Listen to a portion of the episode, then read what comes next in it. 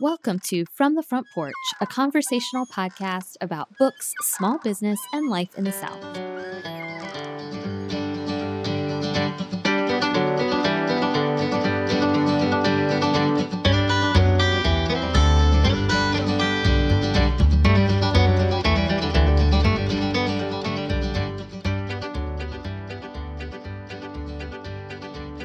All happy families are alike. Each unhappy family is unhappy in its own way.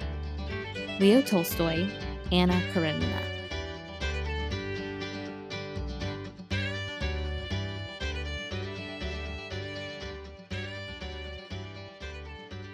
I'm Annie B. Jones, owner of The Bookshelf, an independent bookstore in beautiful downtown Thomasville, Georgia. And today I'm joined by my friend and bookstagrammer, Hunter McClendon, as we talk about Anna Karenina, the book we've been reading for our Conquer a Classic series on Patreon.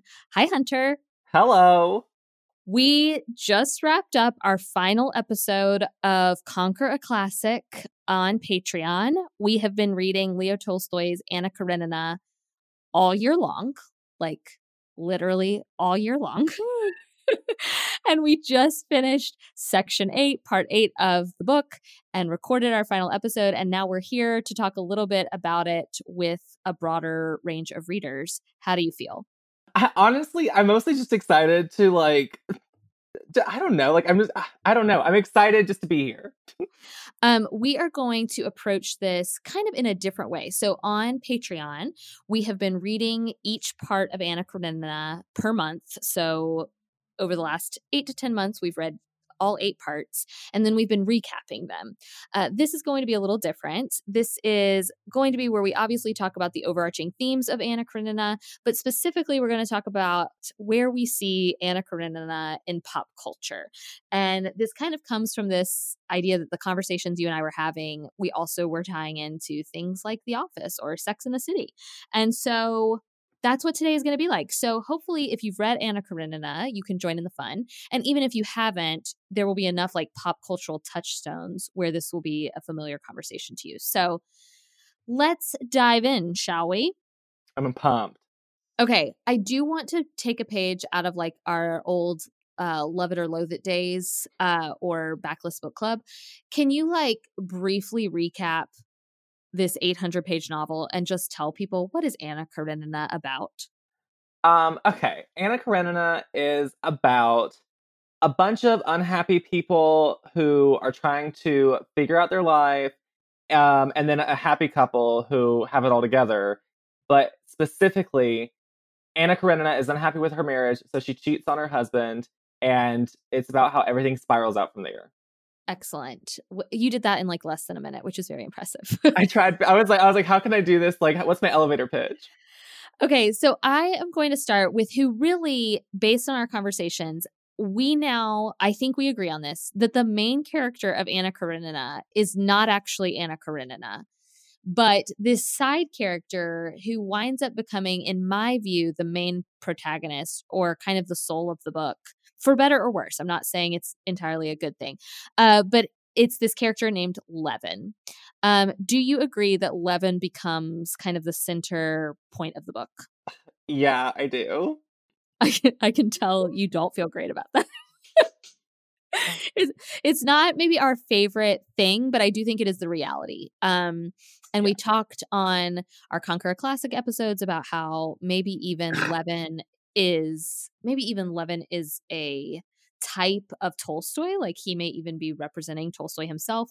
But I wanted to throw at the audience and then you another specific thing, but like the whole time I was reading Anna Karenina, Levin was like kind of in the background. And the entire time he reminded me not just of the actor Aidan Turner, I think that's his name, but he reminded me of Poldark specifically in the oh, for me, it's a PBS show, but it could be like a BBC show. Unclear.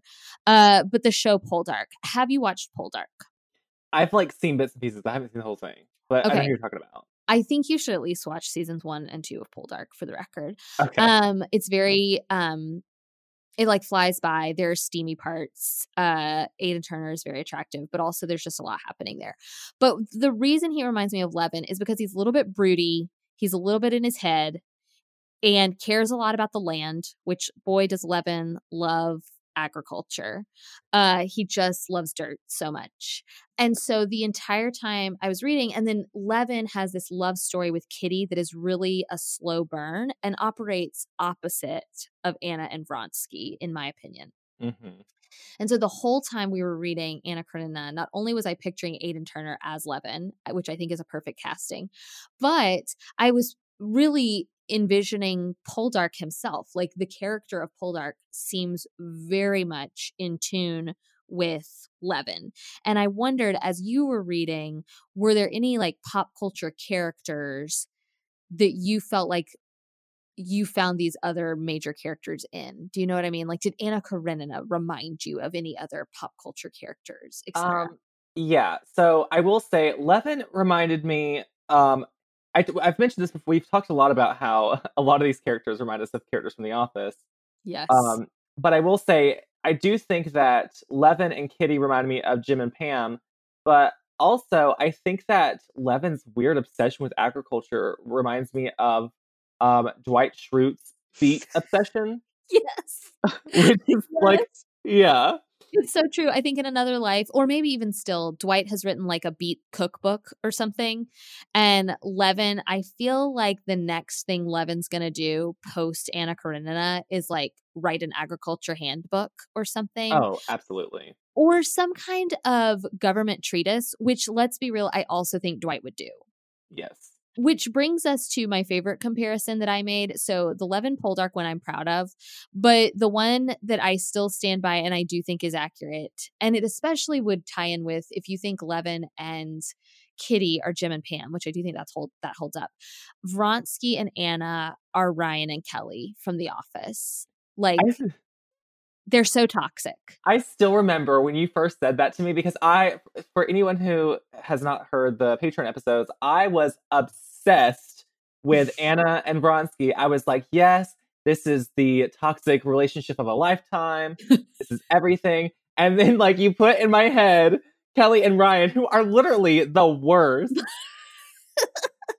uh, I feel like you were on such a high on Anna and Vronsky, and like you do you, that's fine. Mm-hmm. But I did just want to bring you down to earth a little bit because Anna and Vronsky are terrible people. Like, no, they are. And I will say, I, they did also remind me of. It's funny because they remind me of a lot of toxic couples like Carrie and Big. Yes, which I was in the middle of watching Sex in the City this summer while also reading Anna Karenina, and I kept texting Hunter how much I truly hate Big. Like I cannot I cannot stress my hatred for that character enough. Um, and I do feel like Carrie and Big are such a toxic relationship. Like she keeps returning to him in a way that I find absolutely confounding. And the truth is, I think Anna Karenina is so much more interesting than Vronsky. I do not get it. I guess Vronsky is really handsome.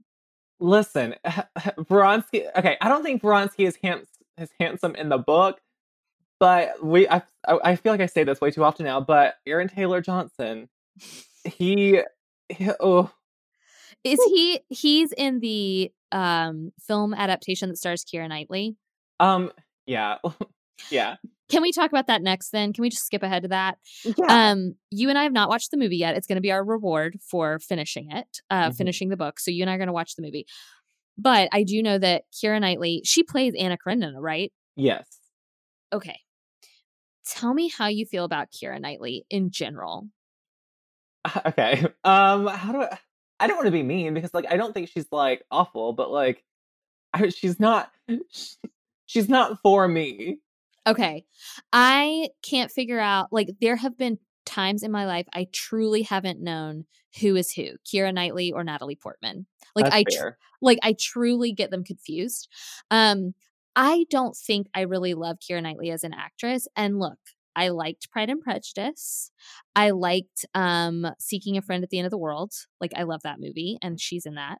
Um so I don't think it's that I dislike dislike her, but the fact that she is supposed to be Anna Karenina, who is this complicated, in my mind, like beautiful and kind of voluptuous, like um a character. Like I just don't understand that. Uh Keira Knightley just seems like this gawky And I think she's beautiful, don't get me Right. wrong.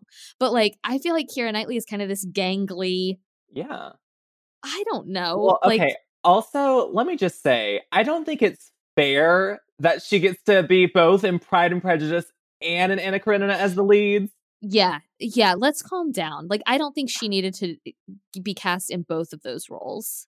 Well, and also I did notice everyone in that movie, like I because I've watched the trailer frequently and a few clips, and um, and everyone's British Mm, and they have the British accents. Yeah, and I'm like, this is a Russian novel.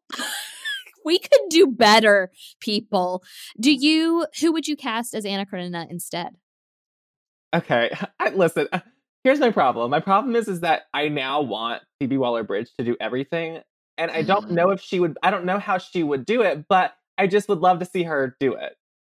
Okay, I do love Phoebe Waller-Bridge. I do for some reason my reading of Anna Karenina is just that she is the most beautiful woman anyone has ever laid eyes on. She is Mhm. like complicated and mysterious. And so I have a hard time picturing her as this like cerebral, quirky character, which is how I associate Phoebe Waller-Bridge. But I also really like and trust Phoebe Waller-Bridge, so I could be here for this. Um, who is the actress? Jodie Comer. Is that her name? Yes. From Killing Eve. Yes. I think she could be Anna Karenina. My! Oh, I have chills. They're multiplying. I didn't even put that in the notes because I was like, I'm gonna lay this on Hunter in the moment to see his reaction. Wow! Like literally. Wow! I am grinning from ear to ear. Wow. Whew. Okay, okay. So you're Yeah. here for that. Yes. Let's move on to. Do, uh, let's see. Is this the most loathed character in Anna Karenina? Anna's husband, Alexei. Alex. Oh, I don't even know how to pronounce his last name. Really, Ex- Alex. Ale- Alex. Alexandrovich. That was it. Alexandrovich. Yeah. Alexei Alexandrovich. What a name. You hate him, I feel like, right? Listen, I don't want to put words in your mouth, but Listen, my I have this problem where anyone's first husband just does not do it for me. I don't know what it is. you you want take two. Let's see if they can do better on round two. yeah. um he is in the book I think a really and this is one thing that I do appreciate about Tolstoy and about this novel. I think the characters are really nuanced. They're not always in depth. Like I don't think we fully get full character portraits of all of these people, but they're pretty nuanced because at first he just seems like your standard crappy husband kind of Mhm. thing. And and I'm not saying he's the picture of like love and devotion, but I do think he's interesting in how he grapples with religion and the role religion and morality play in his life. Uh, his wife is basically leaving him in a time where that would have been wildly um, inappropriate, is even not strong enough a word to me, just would have been scandalous to have his wife kind of leave him so publicly. Um, but then he's very kind of legalistic, like won't grant her a divorce, even when it's apparent he has moved on with her his life and she has moved on with hers. It's really messy. But by the end, you're just not a fan of his. Like even if you can allow for his nuances, i he's just not the greatest. And that is why he, the throughout the entire novel, he reminded me of Dawson Leary. I tell you, you know, like I've been watching, I've been rewatching. I'm on. I'm still. I've literally been on season two for like over a month because Look, those early shows, there are like 24 episodes a season. It is a commitment. it is. But I will. Yeah. But I think that that. I think it's so accurate because Alexi and Dawson are both so. They feel so like they they're so possessive of their love. Yes, you're exactly right. Which is like my number one least favorite quality in a male character. Yeah, like it's really gross. Hate it. I really hate it. I really hate it. He could also be Dean from Gilmore Girls for that matter. Oh yeah. Um, but I do feel like the Dawson comparison is accurate because Dawson also seems to have a deep sense of right and wrong. It's not always right, Mhm. mind you.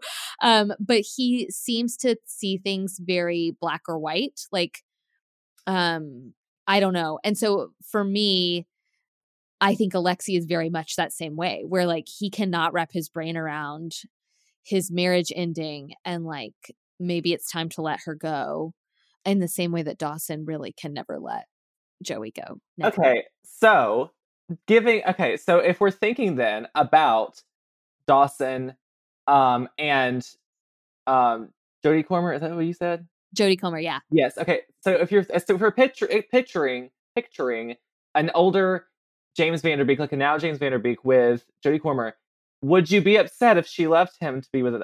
I mean, I guess I know, I get it. You you don't like cheating, but I don't like cheating. But if she left him, are you asking me if Jodie Comer left him for Joshua Jackson? Would I be okay with it? Yes, I would be okay with that. Okay. See. Okay. See. we all have our limits. I just don't know why you would choose James Van Der Beek. I really don't. uh, I did a poll recently, and whenever people chose James Van Der Beek, I almost blocked. I was like, I can't. it just is so foreign to me. I truly don't get it. Um, okay.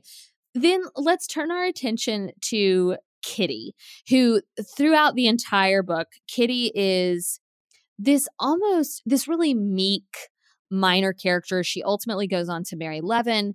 Their relationship is by far the healthiest of the three relationships we're given the most insight into. They have their own struggles and complications, but the this is the happy couple you were referring to at the top of the episode. Yeah. Um Kitty, uh, look, and it was a joke as we recapped all of these parts that I consistently thought someone was going to die, and I was always wrong. Like I, I have finished Anna Karenina, and I still think more people should be dead. But Kitty is one that I consistently thought she was going to die, and I think that's because she is sick toward the beginning slash middle of the book.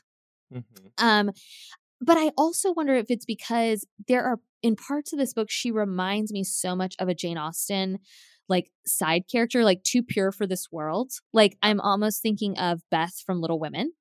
Does she give you Beth vibes too, or is that just me? No, she does, and and and it's so funny because like I think especially um Greta Gerwig Beth in mm. that it's almost like she's like where it's kind of exposing how her goodness really is going to be her downfall. Right. She's too good for this world. right. Yeah. And yeah. yeah.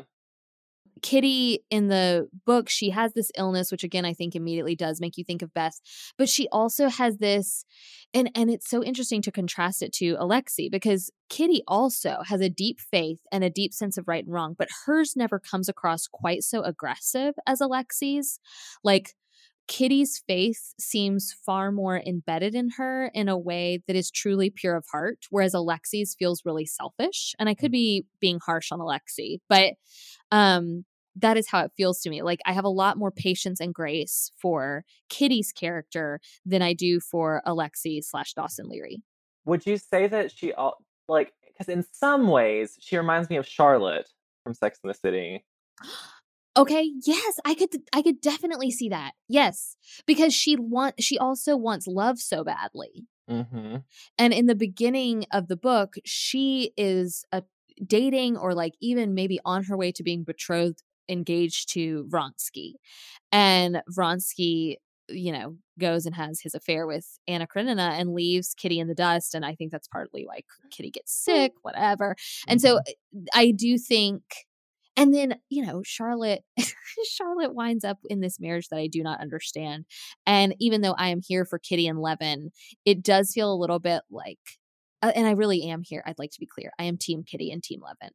Uh, but it feels like a Vronsky was like the dark and handsome guy and Levin is like the man she's settling for, although I think it's the better choice. Does that make sense? I mean, I guess if you think about it, like, I mean, that would mean that MacDougal was the Vronsky, even though they got married, even though Charlotte and MacDougal got married, you know, yeah. he was the skeevy, he was kind of like that skeevy, attra- quote unquote, yes. attractive. And then, yeah, please other, use air quotes about yeah, whether no, or not that man is attractive. I do not find Kyle MacLachlan like there's just something, and I think it's also he was in a movie called Showgirls, which I don't think you ever need to see.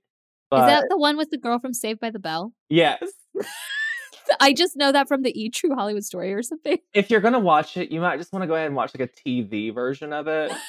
yeah, I don't think I'm ever gonna watch that movie. But I did not know he was in that. I only know him from Twin Peaks, and I just don't find him attractive at all. No, he's he's not. We we agree on that. Um. Okay. Let's talk about. We've talked about like who kind of sort of who would we cast? And you've mentioned like Phoebe Waller Bridge. Like, we have not yet watched the Keira Knightley version of Anna Karenina, but in 2020, or let's be real, 2021, 2022, when movies are back in production, who should make the new Anna Karenina Karenina adaptation? Okay, so I've thought I've thought a lot about this, and I feel like I, I actually I want two versions, and I want one of the versions to be um, an HBO limited series that Phoebe Waller Bridge like writes and possibly stars in, and like writes Mm. directs. I want her to like be all in, or uh, and I also and or I want Greta Gerwig to do a like three and a half hour film of it. Okay. You know what? Look, I love Greta Gerwig. I think she's a literal genius. But you know what I really do want and what I would actually watch? I would watch a limited series on HBO. That's Right? genius. That's what I want because that's what it's made for, right? Like Mhm. Tolstoy made it's a serial. Um, you and I have read it that way. I think that is the only way, honestly, to to, to read it, um, because it is so long. Yeah. Uh, but I also think you could get a lot more of the nuances if it was a limited series instead of trying to pack it all into like a really lengthy feature length film or whatever. Yeah, but I, yeah, and I do want to clarify though. I do think it would have to be a limited series of like eight episodes Yes. because I think that in our experience of reading it, and I, I feel like the first, the first four, the first four sections to me felt like the first like three or four seasons of like one of those really good TV shows that's on for that's really good for the first four seasons and it's on for like eight, and then like the second half is kind of really rough. Yes, it goes back to The Office, right? Right. Yeah. Like I think we kept coming back to The Office while reading Anna Karenina, which is a weird, weird thing to say. Um, but I think you're absolutely right because the first four parts of this book are so compelling and plot driven. Um, but I am afraid the last four episodes would lag. But I think if they're just episodes and not like seasons of TV, you're right. It needs to be a limited series and it needs to be in the hands of the right person. And I do think Phoebe Waller Bridge is the right person because I think she would focus on the relational aspects of this book, which I think would lend themselves more to TV or more to film than the uh Russian history aspects of this book. Plus, we already know Phoebe Waller Bridge handles issues of faith really well. That's the thing. I would love I would love to see her write it, possibly like direct or co-direct, and then have uh, Jodie Comer star. Yeah. Okay, this is we, we're Can- making it happen. Can uh, you know who else I would weirdly cast, but I don't know where I'd cast him as. Maybe you could figure it out. I don't like him like at all, but Mhm. I just for some reason picture him in one of these roles, which is Armie Hammer. Oh, you don't like art? Listen, maybe that's just a thing for the gays. I don't know. He's too handsome and so tall. He's Okay. just too tall. No, Why are they made this tall? because for people like me, I'm six four. He's six four. We are a perfect match. Is he, you guys are the same height? You are tall. Do He know- just seems like he looms. Listen, do you know what? I I will say this. This is something I think I thought a lot about because you talk a lot about like um blandly handsome men, and I realized something is that there's this. I mean, this is kind of like a, a joke and a stereotype, but you know, um, people joke about how like gay men are too attractive. Well, I'm not Mm. saying he's gay, but I am saying that like maybe because like there's like this like like gay gay men sometimes have this like tendency to want like excessive attractiveness. Maybe that's why he just seems kind of like a a. To me, I feel like I I could access him. Interesting. He's too handsome for me. But do you think then he could play a good Vronsky? Oh yeah. Oh oh. If he listen, if he played Vronsky, I would immediately sign up to like. I'd be like, "Can I be Anna, please?" Like right away. Please cast me. I just think he would be a good Vronsky. I think Aidan Turner would be great as Levin. I don't know who could play Kitty. I haven't thought it that far, but I think we're on our way here with something really great. Absolutely. Um, okay, you mentioned kind of the fact that the book, in our very humble opinion, does stumble a bit. Like parts one through four are nearly perfect. Would you agree? Oh yeah. Like they're really good. Part six, we think you could almost get rid of the whole thing, which some Russian scholar, well, which if you're a Russian scholar listening to this, kudos to you because, because, because it would be shocking if this is the podcast for you. Uh, but um, some Russian scholars probably rolling over. But I do think there isn't it section five that we thought just why is it here? I think that's right. It was, Was it? Section, section six. It was section, section six. That's Yeah. right. Section six, I feel like you could get rid of. And then section seven was good because we get it's like the typical penultimate episode of something, right? Mhm. Like I feel like it's one of those TV shows where the episode before the season finale is better than the season finale. Absolutely. 100%. How would you have felt if Anna Karenina had ended at part seven? Honestly, I think I would have been shocked, but I'd have been okay with it. I think so too. I think you and I agree on that, like where we don't need um, things wrapped up in a pretty bow. Mm. Uh, I think we both are drawn to literary fiction partly because of that. I liked part eight, but I almost like it as like a standalone investigation of faith and doubt. Like I almost want it to be its own thing because I still am having trouble with how it entirely wraps in and ties into Anna Karenina. And I think that is often true. I'm trying to think of a TV show, but I know I have watched a show where the episode before the season finale or the series finale, the second to last episode was better. And I think part seven, if you had ended it, if he had ended it right there, we would have been like shocked, but like in the best possible way. Like, honestly, if that's how it would have ended, I'd have probably been like, wow, five stars. Like, Yeah. yeah. Yeah, I think you're right. And again, I like part eight, but not because really of anything it adds to the overarching novel, Anna Karenina, really only because of the themes it's dealing with, which are just the themes I'm attracted to as a reader. Yeah, I think it would have been great as like almost just like a companion piece. Like, that was, Yeah. sep- yeah. Okay, you posed this question, and I think it is worth addressing here, which is if cancel culture existed in the period this book take place in the period this book takes place in, which characters would get canceled? Oh, and I love this because when you read classic literature, you do when you read classic literature in the modern era, there are going to be issues. right. There are just that's just the, the way that it is. And we you and I could talk all day long about that, but we probably aren't really qualified enough to do it. uh, but I am I feel like we are qualified to address this in a tongue in cheek kind of way because that's what we do. I feel, and you know, let me just say this very. I think this should be a new thing when we read classics. I feel like we should start saying who's going to get canceled. Yeah. Um. Um, who do you have?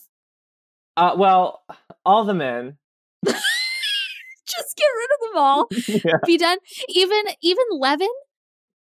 I mean, I guess he can stay. I mean, he's not. He's not canceled. He's not canceled for any cancelable reason other than he was a bore to me. Okay, that's fair. I'll give you that. And and look, he's not perfect or anything, eh, but yeah, you could cancel him for being a little dull. I liked Levin. Um I- won't cancel all the men, although I kind of tend to agree because I really think Vronsky's got issues and I don't really like him. The first person that comes to mind that I definitely think culture would cancel is Alexei.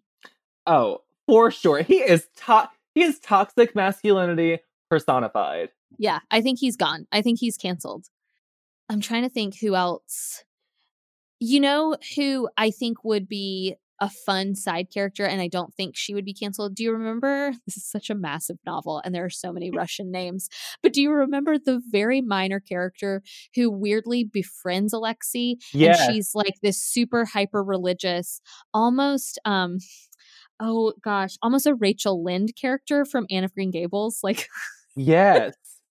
like she like she takes Alexi under hi her wing. She's extremely legalistic, religious, but also like is okay with affairs. It's weird. She's weird to me, but I think um it put in the right hands, she could be a really funny minor character in a way that wouldn't get her canceled. I absolutely agree. I'm trying to think if there like if there were any women who um I mean I I don't know. Like I, I honestly I think that in a 2020 lens I don't I don't think that Anna would get canceled. I think that I think that people would turn her into a martyr. Yeah. No, I think you're absolutely right. Um, the only woman I would potentially cancel is maybe Vronsky's mom. Yeah. Yeah. I feel like we don't get she's not real she doesn't come across real great in that last chap in that last section of the book. well, I mean, I don't know if anybody comes okay. That's true. That's fair. You don't even have to finish that sentence. I don't think anybody's great. They're all you put it perfectly like th- this is a book about unhappy people. Forget unhappy families. These people are real real complicated. And a lot is going on in their heads. Like that's why I wouldn't want to cancel Levin because I do feel like there's a lot going on in that guy's head that I would like to investigate. You know what? Levin is your type because he is he's like he's one of those blandly handsome emphasis on the bland. I'm just kidding. I'm just kidding. um while we're talking about Levin, I want to throw this at you the whole last section of the book, the whole part eight, I kept thinking, what does this remind me of? What this, does this remind me of? And it reminds me of Taylor Swift's folklore. and it reminds me um, of the song Mirror Ball. Uh, the lines that say, I'm still a believer, but I don't know why. I've never been a natural. All I do is try, try, try. And I thought, Levin, like Taylor Swift is here for you. that would be, he would get that tattooed on his back. right? Yeah. An ugly Ben Affleck back tattoo. yeah. Oh, Hunter, I loved reading this book with you. I cannot imagine reading Anna Karenina with anyone else. In fact, now that I've read the whole thing, I feel like I can safely say I would never have read this. I would never have finished it without your accountability. Um, do you think we did Leo Tolstoy justice today? oh, totes for sure. He'd be so proud. Um, okay, but the Anna Karenina HBO Max adaptation, directed by Phoebe Waller-Bridge and starring Jodie Comer, coming to a streaming service near you. Absolutely, fingers crossed.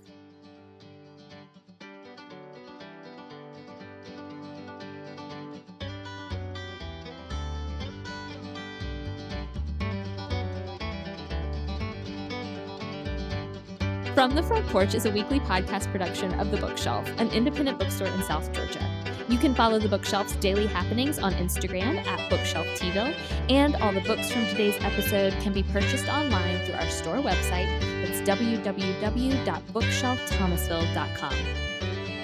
A full transcript of today's episode can be found at www.fromthefrontporchpodcast.com.